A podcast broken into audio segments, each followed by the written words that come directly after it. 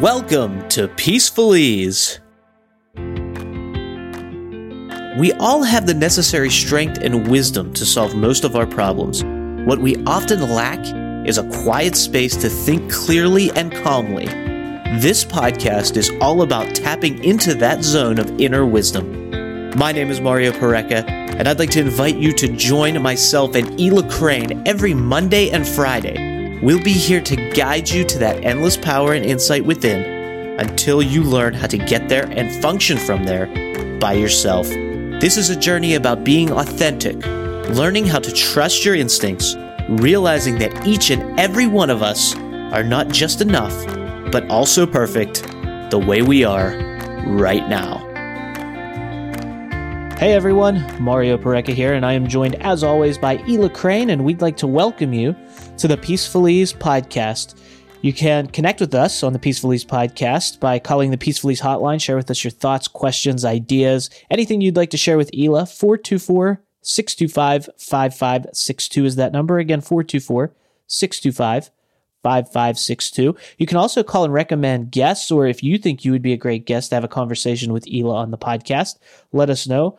Ela's always open to meeting new people and having fascinating conversations. You can also email us, podcast at peacefulease.com, and connect with Ela and keep track of everything she's up to from the online home of Peaceful Ease at peacefulease.com. That's the website.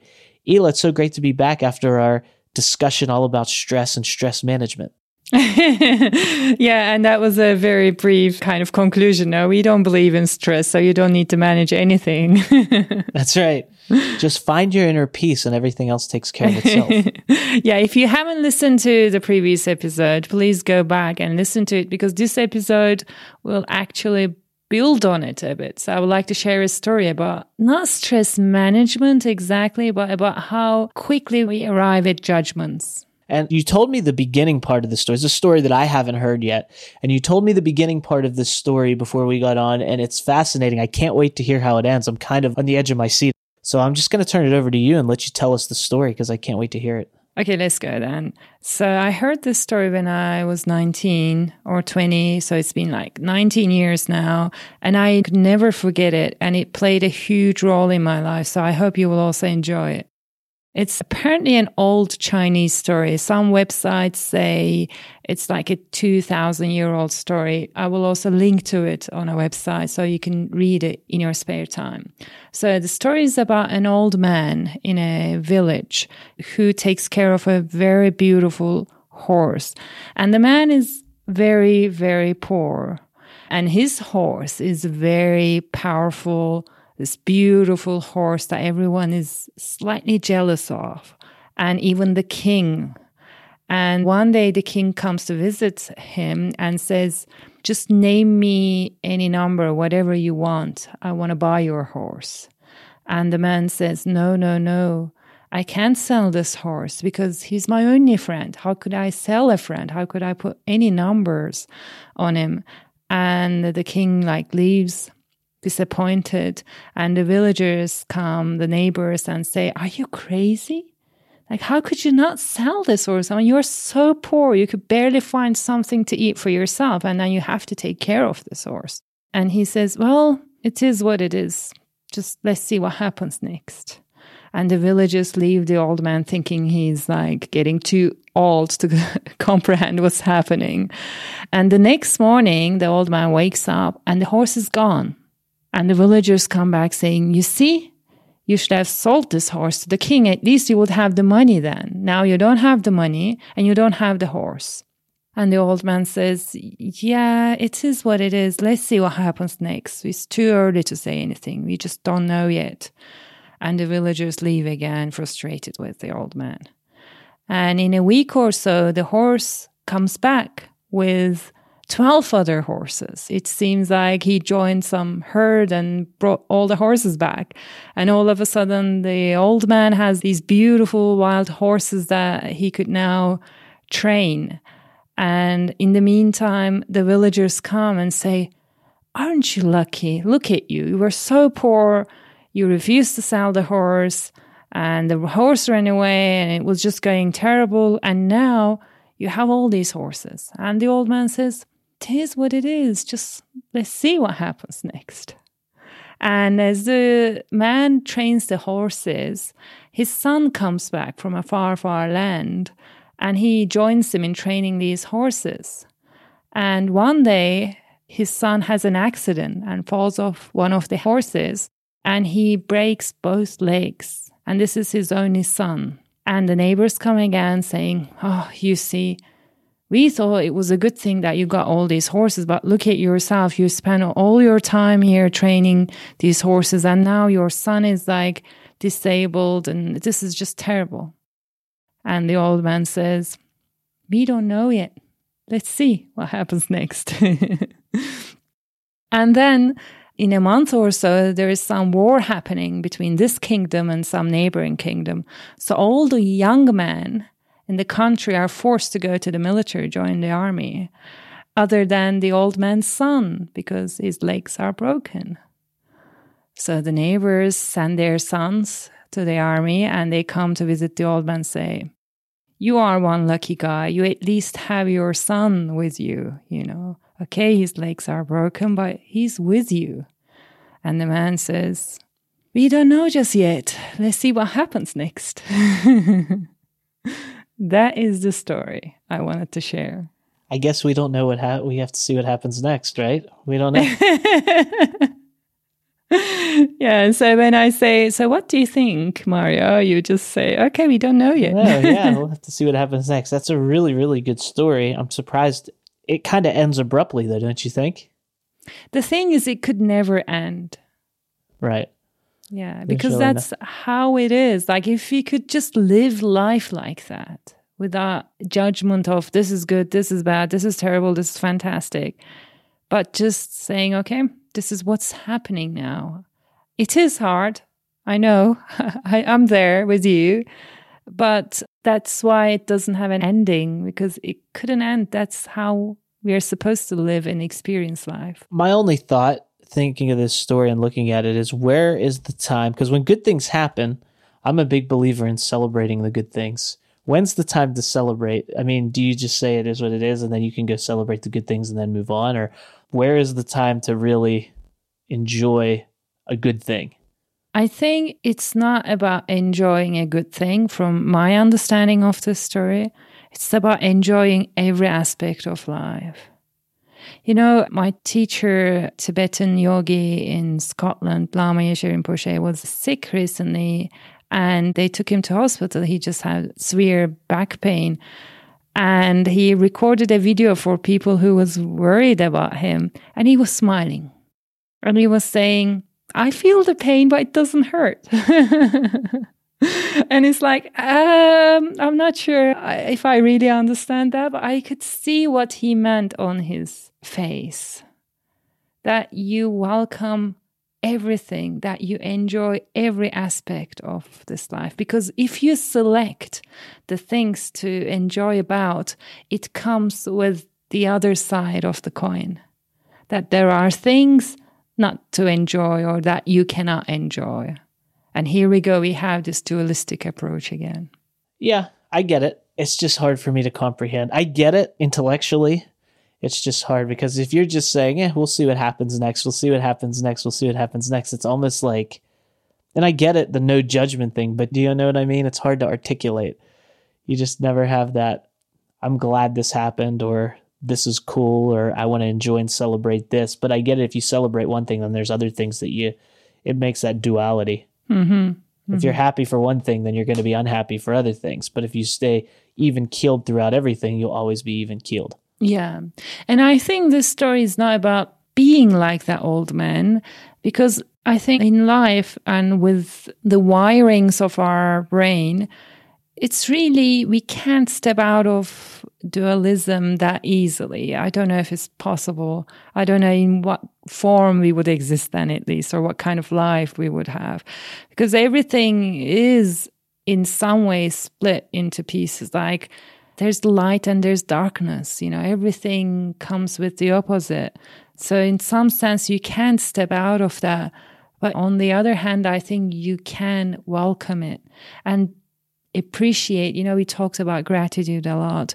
Appreciate the fact that we are alive to experience whatever that is, even if it's unpleasant, and that it will pass and we will still remain alive and see the light again and experience the good things again and you know experience the downside again. And that's what we signed up for. It's like a contract i believe we signed up to come here that said you know if you choose to go be born on this planet you're going to experience everything are you aware of that like jealousy love anger joy hatred hopelessness everything. And I believe we said yes. Feel the pain, but don't let it hurt. Yeah, exactly. so I think this is a story to aspire to rather than say, okay, I want to be like that. And it helped me a lot throughout the years when things were going not the way I wanted them to go. It reminded me to say, hmm, okay, let's see what comes out of it. And the story I shared last episode with me not being able to start my studies at University College London, even though I was accepted, and then ending up three years later starting my studies, and then being classmates with who's my husband now, is just a repetition of the story. It's just a modern version of what this story describes. So if you haven't heard that episode, please go back and listen to it. This is a beautiful episode. It's very spontaneous. And that story means so much to me, the story I shared in that episode too. Have you told Brian about that story? The Chinese man and his horse? No, no, about the story of you. I'm sure he knows that when you got into. Yeah. What's sort of his take on it? Did he share any insight or thoughts about that? I mean, he experienced it from a different angle, actually, because by the time we both started, because I had already started the year before and I was around the year before, even though I couldn't fully start the course, I thought I could. So I was around. I knew everyone. So he experienced a very popular ELA in a way because we both started the same time and then i knew like the guards in front of the gates i knew the guys in the cafe i knew everyone so he was like who are you exactly? Where is this popularity coming from? And I told him that I was around for two years and wanting to start, but there was always some small glitch somewhere that prevented me. And of course, I didn't know back then that because I was meant to meet him. How did you meet him there then? I mean, you're both there at the same time now. Were you introduced to him by someone that you both knew, or did you just stumble upon each other? How did you meet when you were there? Oh, we were classmates. So we both studied cognitive decision sciences, a part of brain sciences, psychology department. And the first day we were in the same class and we went to the cafe as a class to meet and have a chat. And he was sitting right next to me, which was apparently not a coincidence. He admitted later. oh, okay. yeah. He's sly, huh? Uh, yeah. So yeah, exactly. And it, I really think it's like the Chinese, the old man story. We just don't know what things mean. You know, if you look back, things make sense sometimes a week later, sometimes a year later, sometimes a decade later. It just takes some perspective, it takes some zooming out. And we can't always do that instantly. We need some time. So, whatever is happening, instead of arriving at a judgment, try to say, let's see what happens next. Let's see what this leads to. I love that idea. I love the philosophy. Such a great story. Is there a place where listeners can read that story? Do you have it in written form or is it something that you just remember from growing up? I remember it really like by rote almost, but I found it online too. So I will share a link. It may not be exactly the way I told you. There are different versions of it, but you can read it. Yes, I will share a link. That's powerful. I think it's a good reminder for people to come back to and to uh, look over from time to time to just remind themselves to see, especially when times may seem tough or challenging, to remember, you know, wait and see what happens next. Allow things to unfold, allow that greater force to take over, allow the universe to put the pieces in place. And then, you know, a month from now, a year from now, however long, things could be vastly different and vastly better than you even imagine. Absolutely. And don't expect magic. Just sometimes things mature as you keep them in your mind. You know, last episode we had this conversation about your experience with what Eckhart Tolle said. And that I said I couldn't apply this. I know what you're talking about, but it didn't work for me. And if you feel that this story like doesn't make a huge change in your life instantly, it's fine. Just let it kind of sit somewhere there in your mind, in your heart. It will mature, and when you need it, it will be there. You will remember it. Ela, thank you so much for sharing that story, and thank you for everything you share. What do you want to leave listeners with today?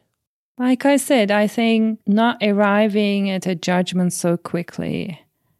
Can you think of situations where you were too quick to judge? It could be with people, it could be just circumstances. And it turned out to be that you were wrong. And if you can think of some examples, can you keep remembering them so that you don't repeat them again? That's when I love to write things down. Absolutely, yeah. Get it, keep it, keep it in a journal, keep it in a notebook, and then you can always refer back to it. And I think we all befriended people whom we thought weren't any interesting initially. We just are so quick to judge, but noticing these judgments actually enables us to drop them. If you see someone and you just judge them by their looks or by something they said, if you notice that judgment, actually you dissolve the judgment and then you're open to perceiving that person for who he is or she is. That awareness, having that awareness in the moment, Mm-hmm. so powerful. Ela, thank you so much for everything you shared today. I can't wait to speak with you again soon on the next episode. And I can't wait to read that story. I'm going to check it out in the links when this episode goes live because it's such a great story and it's something fun. Even to read it to your kids would probably be a good idea. Yeah, and maybe let them come up with more events, continue the story, and see if they could ever finish it because it is like a never ending story. It could only finish if, I guess, when the old man passes or if he makes a judgment, and then that would be the end of the story. So it will be a good challenge for for the kids. The old man seems too wise to me to, make a judgment, to follow. Too much has happened to him. He's already he's got that pattern. I don't see that happening. But then again, what do I know? It's a story. so, so I would remind people to share with us what your thoughts are on that story or any questions or anything that came up from hearing the story or reading the story. 424-625-5562 is the number of the Peaceful Ease hotline where you can do that. You can call us at any time, 24-7, 365. And also, email us, podcast at peacefulease.com. And don't forget to keep in touch with Ela online. Peacefulease.com is her website. Ela, again, thank you. I'm looking forward to the next episode. Me too, Mario. Thank you so much. And for our listeners, thank you for listening. I will second that. Thank you very much for listening to each of our episodes. For Ela Crane, I'm Mario Pareca. And we both can't wait to speak with you again soon on the very next episode of the Peaceful Ease podcast. Thank you for listening to the Peaceful Ease podcast.